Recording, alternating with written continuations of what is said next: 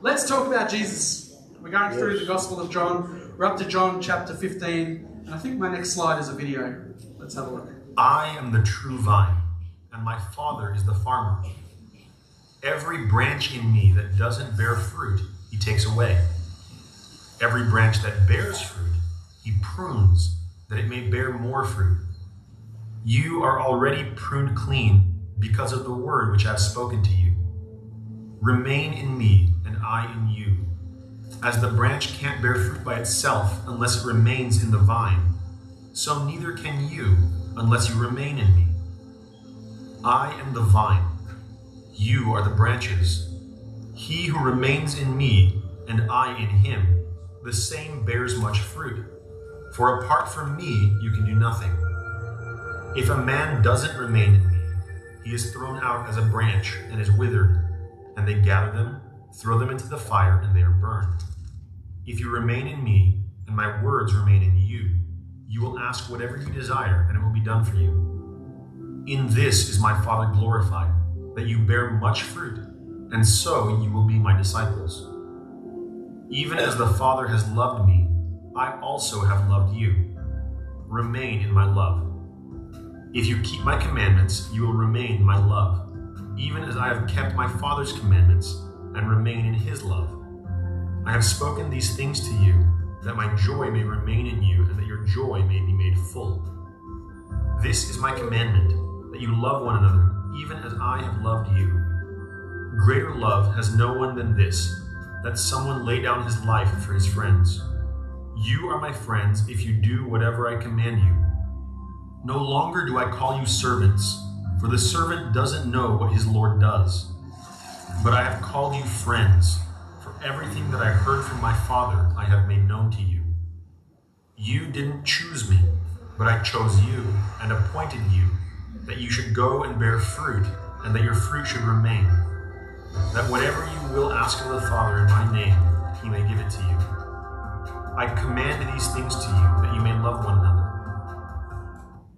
Very cool. So we're going through John chapter 15, and it's about Jesus, the vine. And this is why I wanted the headset. But uh, Jeremy, you can come and be my microphone stand. Is that all right?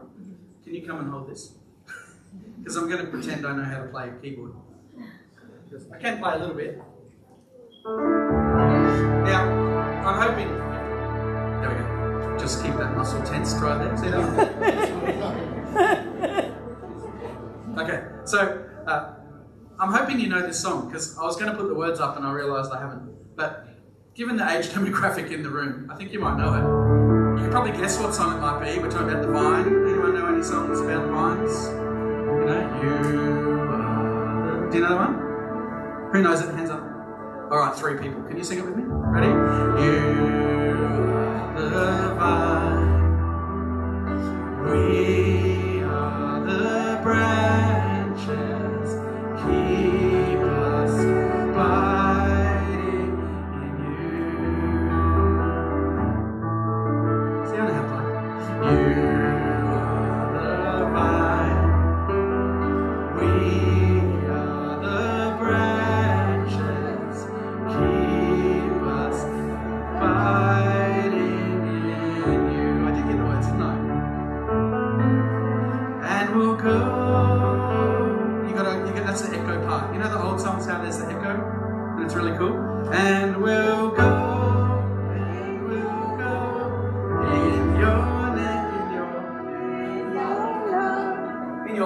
love. me try it again? and we'll go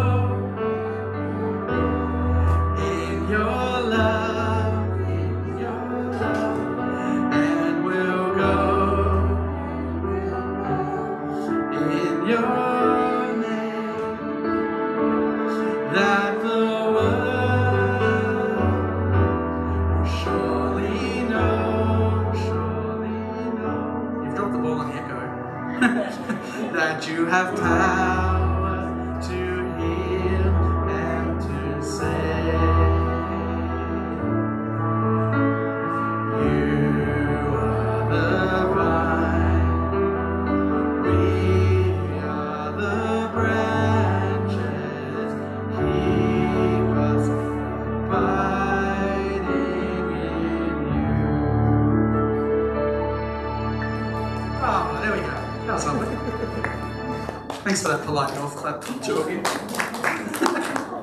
it's all good. Oh, now I've left my clicker over here. Now everything's disorganised. It's all good. Who knew that song? A few more hands now. That's good. Fantastic. I was actually saved in an Anglican church, and scripture and songbooks, who knows those? I'm pretty sure that's in one of them.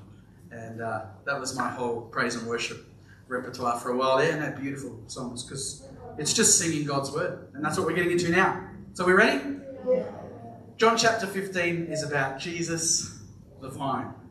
And so, let's get started and pick up where we are in the in the Gospel of John. So right now, time in the in this account is running out fast for Jesus because he's close to being arrested, tried, and crucified. That is coming really quickly, uh, and there's so much more that he wants to teach his disciples to prepare them for the time when he would no longer be with them. Uh, I'm sure there are some teachers in the room. I know Ian's taught before and is very grateful he's not now. But if you've ever been a teacher and there's so much information that you want to share, but you've only got a short amount of time. How do you do it? It's a challenge, isn't it? Because you only cram so much into a listener's mind uh, without overwhelming them and then forgetting key things and whatever. So, this is a dilemma that Jesus faced. There's so much he wanted to share, and uh, he had to get it out in a way um, that would still enter their tired minds and be remembered. So, one way that you can teach and I'm not a teacher. I mean, I try my best to teach on a Sunday, I guess, or preach, or whatever you want to call it. But one way is to use pictures. And uh, that's what Jesus did. Because when you use a picture, you remember the picture, don't you? Uh, it's, it's a little easier than if, if I just said to you, you're the vine, he's the branches, da da da da, and I just said all those words, and you had like one minute to retain it all. Woo! But if I show you a picture of a grapevine, and I explain the relationship that we have with Jesus while you're looking at that picture, I think you would retain a whole lot more of that information. So Jesus and the disciples left the upper room. I've got a little, if it was Google Maps, it would look something like that. That's Google Maps from back in the day. So they left the upper room, you can see there in the upper city. Uh, they left, and, and they left the upper room, walked through the Kidron Valley, and up the, bless you, or a cough, that's a cough, that's all good. Kidron Valley, up the Mount of Olives to the Garden of Gethsemane. You can see it there in the top, sort of right area there. So along the way, there's every chance that they passed by many different vineyards. Uh, and that would have prompted Jesus, I think, to compare himself to a vine and his disciples to branches. So Jesus taught that believers who abide in him will bear fruit just like vine branches bear grapes. That's the illustration that he gave. So, after that lesson on fruitfulness, Jesus then also taught mini courses on love, friendship, uh, persecution, and the helper that he was sending after he left earth. Uh, so, let's start at John chapter 15, verses 1 to 2. All the scriptures are on the screen, or you can follow along in your own Bibles, uh, or even in the notes that are online, the scriptures are there too. So we just sung it. It says this I am the true vine, and my Father is the vine dresser. Every branch in me that does not bear fruit, he takes away. And every branch that bears fruit, he prunes, that it may bear more fruit. Now, am I being too Aussie saying branch, or should it be branch? Branch. Jacqueline says branch, and everybody else says? Branch. Okay, right. I'm going to say branch. Because I'm Aussie, mate. dance, dance, potato, potato. All right, so he's talking about painful pruning here. Painful pruning. So, in the vineyard comparison, Jesus called himself the vine and called his father the vine dresser.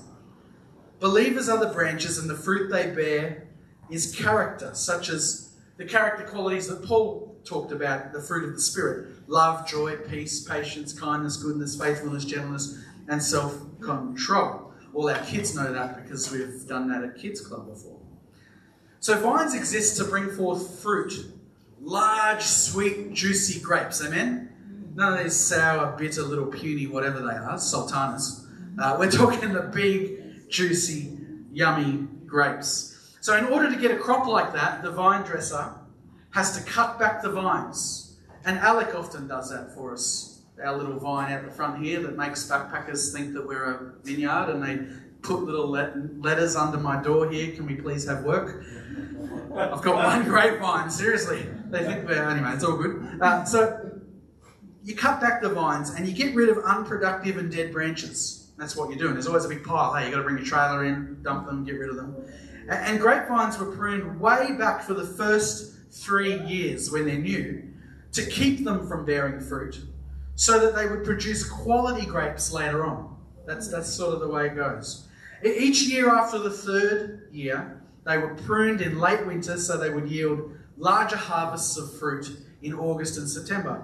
So, so gardeners pruned with a hook that had a sharp curved blade. We, we read the story, maybe not so much now, our kids are a bit older, but Timmy, you would remember um, the Lost Cecil the Lost Sheep series of books. Maybe some parents know that one. Yeah, yeah, you know those. And there was Basil, wasn't there? There was one about Basil, the, the uh, and what was he? He was a he was a branch. Was, was he a Basil the branch?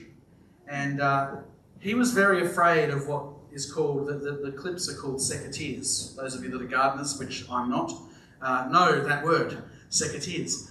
And they're sharp. And Basil's always pretty scared of the secateurs coming because he thinks it's going to cut, it's going to hurt me. Uh, I'm not happy about this at all. Uh, but he ends up getting ingrained into the, the vine uh, and, and produces great fruit in the end, even though he went through that initial snip that he wasn't very pleased about. So, as the vine dresser, God knows what we need. Do you trust Him with that? It's hard when you need something and you haven't got it yet to still trust God has what you need. Uh, if you've been there, you know what I'm talking about. It's a challenge. But that's faith. We've got to trust that God knows what we need. He also knows what we don't need. And, and when He gives us what we need and what we don't need, the goal is to develop Christ like character. That's what it's all about. So, in order to get the kind of fruit and to keep us depending on Him, He allows perhaps challenging times. Nobody likes them, but you walk through them, and maybe we call it a pruning season. I don't know whether you're that way inclined. But no matter how painful the season is, whether it's you call it a pruning season or whatever, God does it to produce something better from the process. How many of you know we've been through our fair share of things that we just wish we never went through. Hard times, car crashes, parents passing away, things, things that have happened in our world since we've moved to Stanthorpe. And we didn't like them. We don't like those seasons. But we know when we look back in hindsight, we've come out uh, better versions of ourselves, if you want to call it that.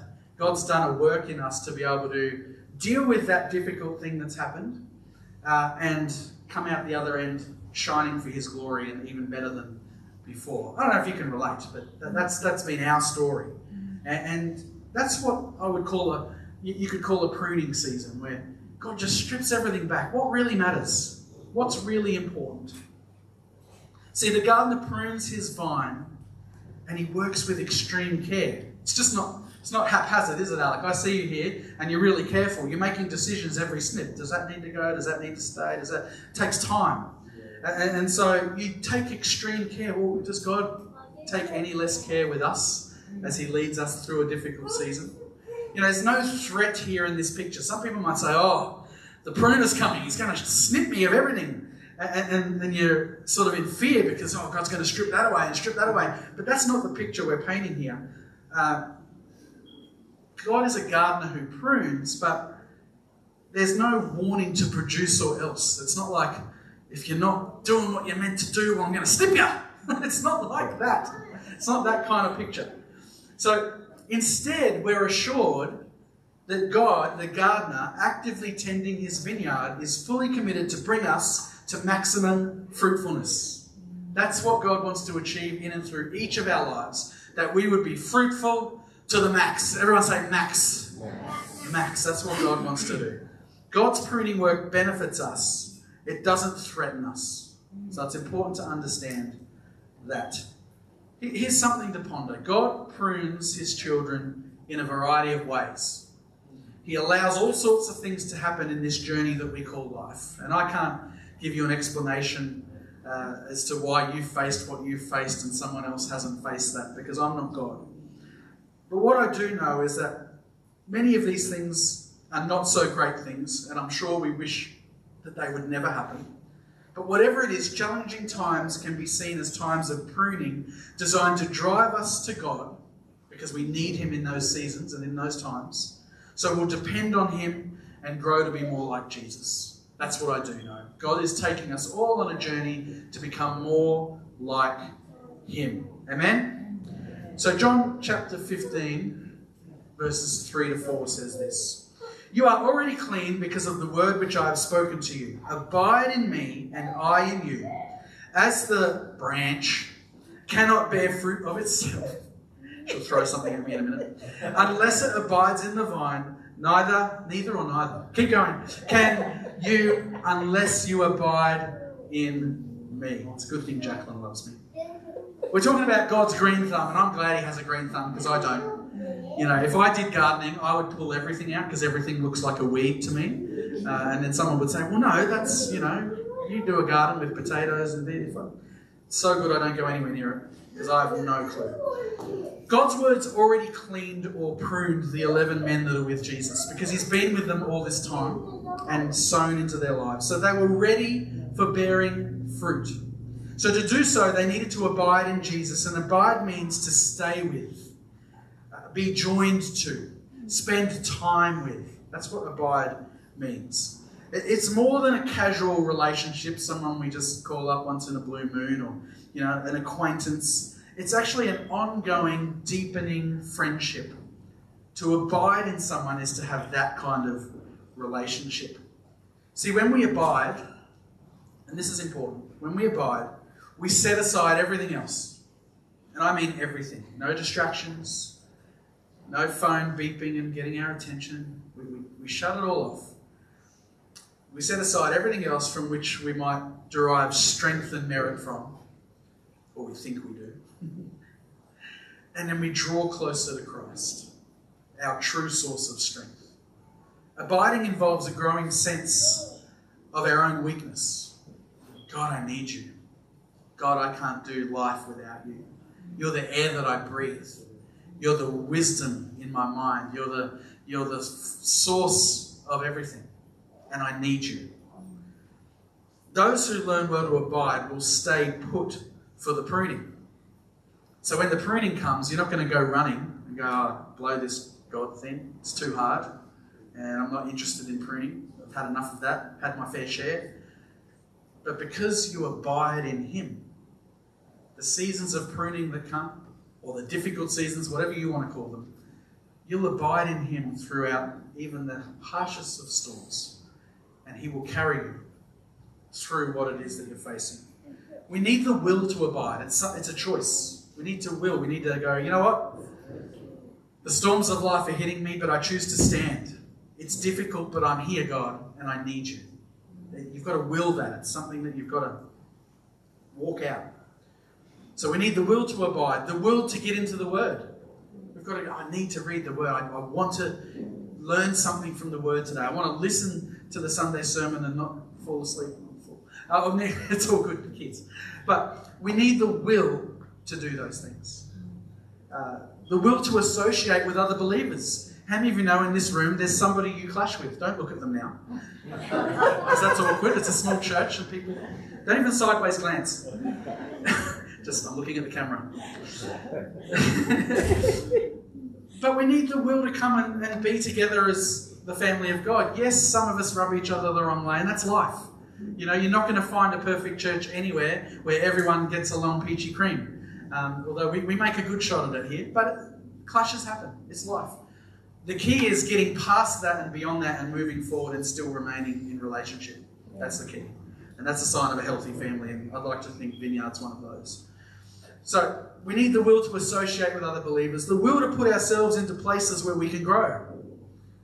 Some of us um, enjoy those comfortable places where we just everything's great, everything's cruisy and life is just going along nicely. I do not want to put myself out there and stretch at all because I'm comfortable. Let's not get comfortable. We could get comfortable as a church and forget a building program and go, you know what, we'll just squeeze everyone in, we'll hang them from the ceiling, I don't know, it doesn't matter. And, and we won't stretch ourselves. But how many of you know building what we want to build is a stretch? It's putting us out there, and uh, it's a challenge. But what a great place to be in because it means God can now do his thing and he can move powerfully. And we'll be in there and we'll, in hindsight, look back and go, you know what, how faithful was our God? And it's going to glorify him because we can't do that without him. We need him to stretch us and to help us to be part of that vision and, and see it, even though in the natural it looks in, next to impossible. In the spiritual, nothing is too hard for my God. Amen? Do you believe that? Yes. So, remaining in Jesus is not an automatic act. It doesn't just happen by default. We have to work at the relationship doing the following things. And, and those things are praying. That's a good thing to pray. Hope you do that every now and then. Reading and studying the Bible. It's good to get into His Word. Worshipping God alone and also with other believers. It's so good to be here on time at nine o'clock. Praise the Lord and uh, everyone's worshipping Jesus. We didn't, didn't, do too bad today. It was good. Uh, but some mornings we start at nine o'clock and it's like six people here. Praise the Lord. And by the third song, I open my eyes and whoa, we're full. Look at that. Uh, it's good to be here to praise God together. But it's also good to do it alone in your room at home, in your private time and space. Here's another one that some of us maybe struggle with being accountable to at least one other believer. Whoa. But I don't have to share my deepest, darkest whatever's with anyone. Well, I'd encourage you to do so because it keeps you accountable. Oh, but God's my accountability. You can say that and you can live that, but I'll stand to disagree with you. We all need either like a mentor or a friend or just someone that we can share anything with and know that there's no judgment, know that we're going to get good counsel and support, and know that we're going to see through life's journey because God's put us together with someone that's going to help us. That's so important uh, to have that kind of person in your world. So let me encourage you if you don't have that person, start praying into that space and saying, Well, God, who would you connect me with that I could be accountable to? Uh, and then the last one is serving others. To, to uh, remain in Jesus is to serve others because didn't Jesus come not to be served but to serve? And so I'd encourage you, find a way to serve, whether it be in the life of the church on a roster, whether it be throughout the week, uh, uh, as many of you do, ministering to people that you meet, and just be the hands and feet of Jesus and serve Him in whatever capacity that He opens up to you. Okay, verses 5 and 6, we'll keep going.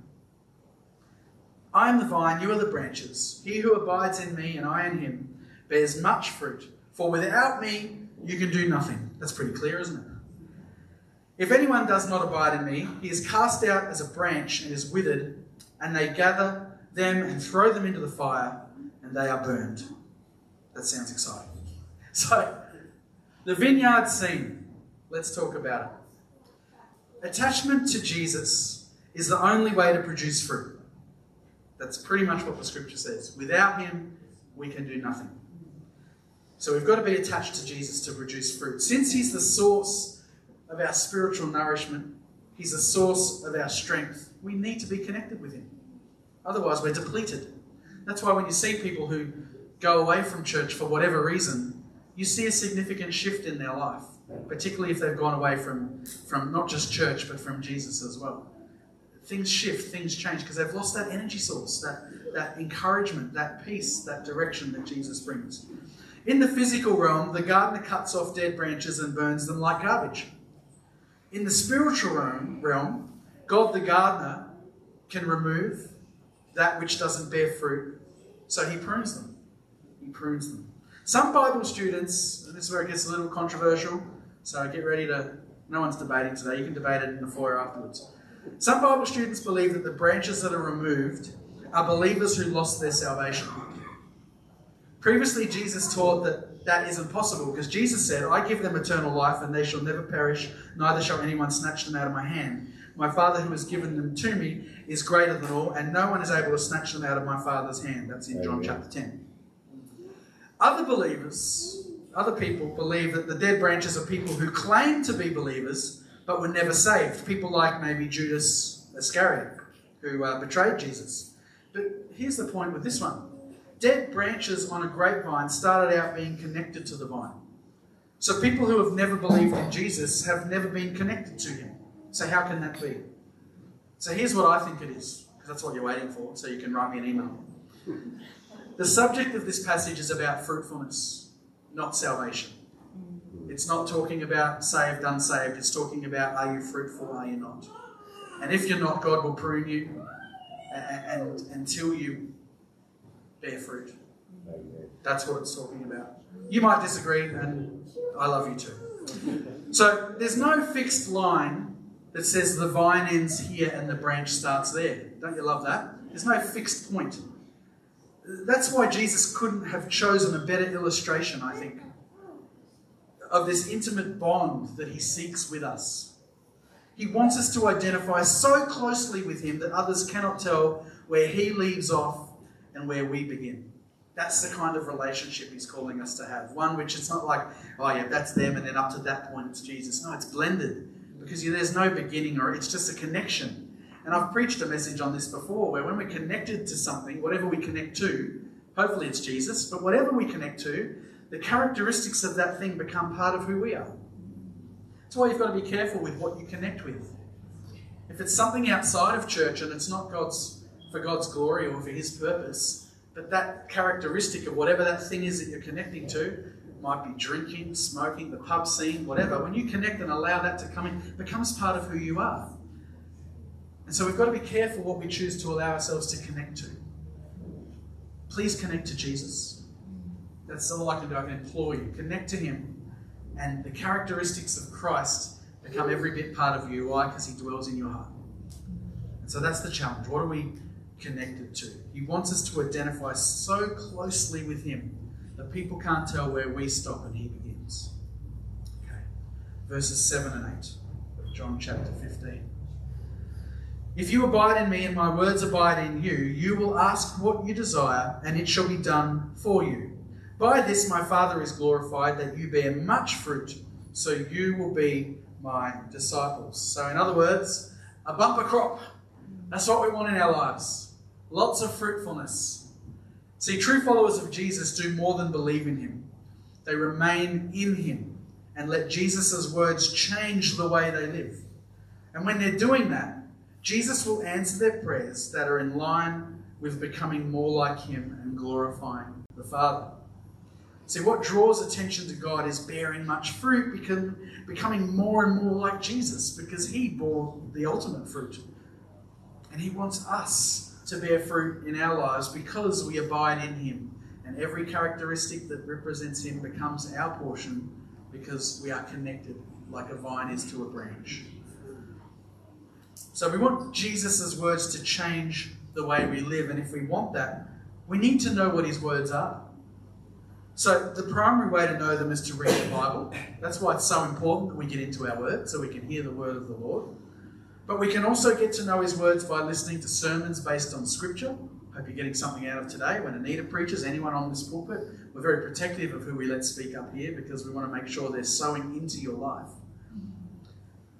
So you can listen to sermons based on scripture and studying the Bible with other believers. So being part of a small group, connect group, Bible study on Wednesday night, ladies groups on Tuesday and Wednesday, uh, Ross's study on a Saturday. All opportunities to connect with believers and connect with His Word. Okay. Verses 9 to 11 says this As the Father loved me, I also have loved you. Abide in my love. If you keep my commandments, you will abide in my love, just as I have kept my Father's commandments and abide in his love. These things I have spoken to you, that my joy may remain in you, and that your joy may be full, not half empty, not, not just a small portion, full. See, one of the advantages of being connected to Jesus is experiencing his love for you. The same kind of love the Father had for him. His love is unconditional, the best kind of love. So it doesn't matter what you do, what you've done, what you will do, His love is unconditional because He loved you first before any of that stuff. So His love is unconditional, constant, and never ending. Why? Because God's the same yesterday, today, and forever. We sung it this morning. You are the same God. So if He loved you then, He'll love you now, and He'll love you over there as well. We remain in Jesus' love by obeying his commandments. But here's the thing we don't obey his commandments to receive his love. And I talked about that in John chapter 14 and dwelled on it quite a bit because it's a bit of a mind wrestle for some people. In this world, it's such a works based life. You go to work, you get a wage. You go to work, you get a promotion. You be kind to your friend, you become besties. You earn stuff, don't you? This is so opposite because you don't have to earn anything. You just have to love Jesus, surrender your life to Him, and all these things are added to you. And, you'll then you will obey Him because you love Him. You won't obey Him to obtain or gain His love. Because if that was the case, there would be levels. You know, people would be Jesus would be more pleased with others and others because of what they do in their life for Him. But it's never will it never will be, and it never has been based on what you do. And if it is, I'm sorry, your theology is wrong. And you need a mirror, you need a revelation from Jesus, because me saying it might not mean anything to you. But there's no Jesus loves you first. And out of that, we outwalk obeying his commandments, the things he asks us to do. See, God is far more interested in a love relationship with you than he is in what you can do for him. He's not impressed by fancy words and dressing the right way to come to church, and those things don't matter. They are not important. Remaining in my love is what Jesus keeps on saying here. Some people explain this as meaning that Christ demands a return of love to his disciples, but that's not what's going on here. Others better understand it as Christ's love to us. Abide in my love that is there for you already and constant and always come, but come and abide in it. Trust in it, lean in on it, let me love on you. It's there already. You don't have to earn it. Come and abide in it. He means for us to enjoy continually the love He had for us and has for us. And so He warns us to be careful not to deprive ourselves of it. Don't walk away from the love of Christ because there's so many benefits to being in Him, abiding in Him, doing life with Christ verses 12 and 13. Love and joy from the vine. That's what we just talked about. This is my commandment, that you love one another as I've loved you. That's pretty clear, isn't it? Greater love has no one than this, than to lay down one's life for his friends. That's the kind of love he's talking about. And uh, that's a big love. Giving your life for someone else. You know, Anzac Day is coming up, and we honour and remember the sacrifices of many so that we could live the life that we live. And this talks about them too. They laid down their lives. There's no greater love than to do that. And that's what Christ has done for us. So it's all about loving the branches. You know, loving other believers must be important. It's got to be important since Jesus repeated this command several times. Remember, I said last week when something's repeated in Scripture, pay attention. When a teacher's in front of a classroom and they say things three or four times, it's on the test. so, Jesus many times commands that believers must love one another. Because it's the first fruit of the Spirit that Paul lists in Galatians. The fruit of the Spirit is love. It's the first one for a reason. It's also the mark of a believer. We've talked about that before back in John chapter 13. Uh, John 13, 34 to 35. A new commandment I give to you, that you love one another as I have loved you, that you also love one another. By this, all will know that you are my disciples, if you have love for one another. Like I said before, there are people in this room that grind you the wrong way. But when you love them, they might not be your best friend, but you can have the love of Christ for them as a brother. When you love them, people from the world come into a situation like this and go, these people are different. if we were the club down the road, you know, the RSL, whatever, we had a beef with someone, well, we'd just not come or kick them out or degrade them or, you know.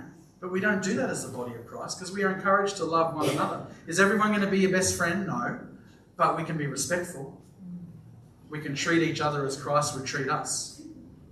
That's the challenge of any church. So, the kind of love that Jesus wants his followers to show towards others is selfless love. So, forget about how I'm feeling, forget about what's going on inside and the anger or whatever, the annoying feelings towards a certain whatever. Forget about all that because that's selfless. Let it go and love them as a brother or a sister in Christ. That kind of love always does what is best for others rather than for yourself. That's what selfless love is. It's about how it impacts everyone around us, not so much about how it impacts me. How do we apply this to our life? Look, we don't get many calls to be a hero and die for someone else. Maybe you do. I don't know what kind of work you do. but we don't all get calls like that every day. But here's the thing we can lay down our lives for our friends in other ways. You know, listening to someone who needs to talk, giving away money or possessions to someone who is in need, spending time with friends who are lonely and helping out in a variety of ways. All these ways are laying down self because self says, no, there's nothing in it for me. I'm not going to do that. I'm going to just go and take care of my needs and the things that are important to me. Well, no, no. Selfless love is about how can I make somebody else's life better today? What can I do? What step can I take? What action can I put in place to be a blessing to somebody today? So we can lay down our lives in many different ways. Let's come to a close. Verses 14 to 15 in John chapter 15. You are my friends if you do whatever I command you. No longer do I call you servants, for a servant does not know what his master is doing. But I have called you friends, for all things that I heard from my Father I have made known to you. We're befriending the branches. Let's have a look at this.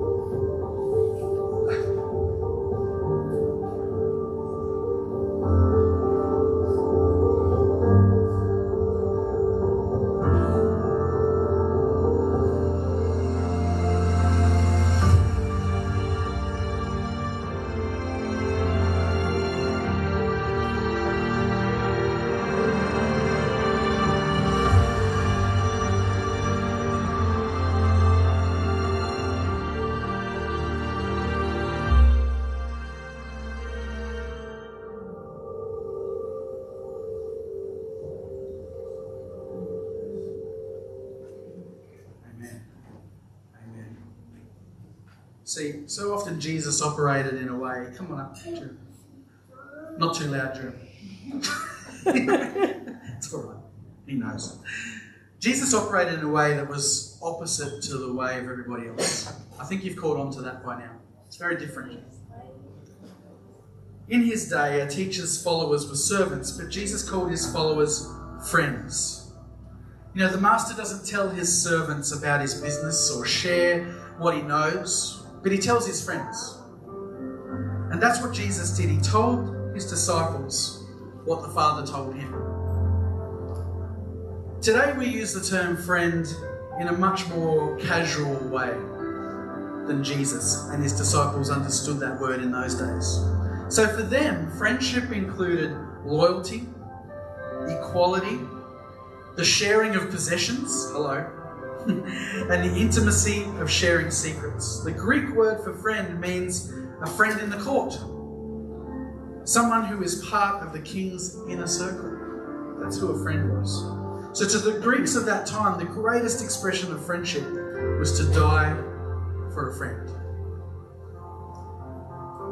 Only two people who lived before Jesus are called friends of God. You probably know who they are Abraham and Moses. I'm nearly done. It's all right. Jesus won. I love you, Melody. You're awesome. Jesus widened the friendship circle to include everyone who believes in him. Jesus called us to be his friends and the friends of God. That's what he's called us to be. And that is a tremendous offer. It means that no longer do we need to gaze longingly at God far off in the distance we're not like slaves who have no right whatever to enter into the presence of the Master. We are not like a crowd whose only glimpse of the King is this passing, fleeting moment on some state occasion where the King's walking out of the Queen, depending on what country you're in. Jesus gave us this intimacy with God so that He is no longer a distant stranger, but He becomes our very close friend. And I'm so glad Jesus came to make our relationship personal with our Heavenly Father. Curtain tore in two, all the religious steps were broken because Jesus came so that we could have an intimate relationship with our Heavenly Father, and He calls us friends. So if you bow your head, close your eyes, I'm going to come to a close, and the kids said amen. Love you, kids. You've been really good today. If you haven't surrendered your life to Jesus, this is your moment. God desires to call you his friend and invite you into that intimate relationship with him. He's not this far off, distant, porn moving God that controls your life in a very un, uh, unclose and unrelational way. But he desires and longs to call you friend and have you in his world, a close relationship with him. So if you want to surrender your life to Jesus in this moment, every meeting at Vineyard Christian Church, I feel compelled to give this opportunity because it's why we're here to see people say yes to Jesus. So if you want to surrender your life to Him in this moment, why don't you just lift up your hand so I know who I'm praying for? And we're going to pray as a church together. Not going to drag you out the front, nothing like that, but we do want you to respond because God sees the response of your heart. So let's show that today by raising of hands. And if you're at home in your living room, don't tune out. This moment is for you as well. God's looking for your response today to His love and His friendship. Fantastic. Praise God. Let's all pray this together because it's so good to affirm our relationship in Him. So say it after me Dear Jesus, I thank you that you came. I thank you that you died for me and you rose again.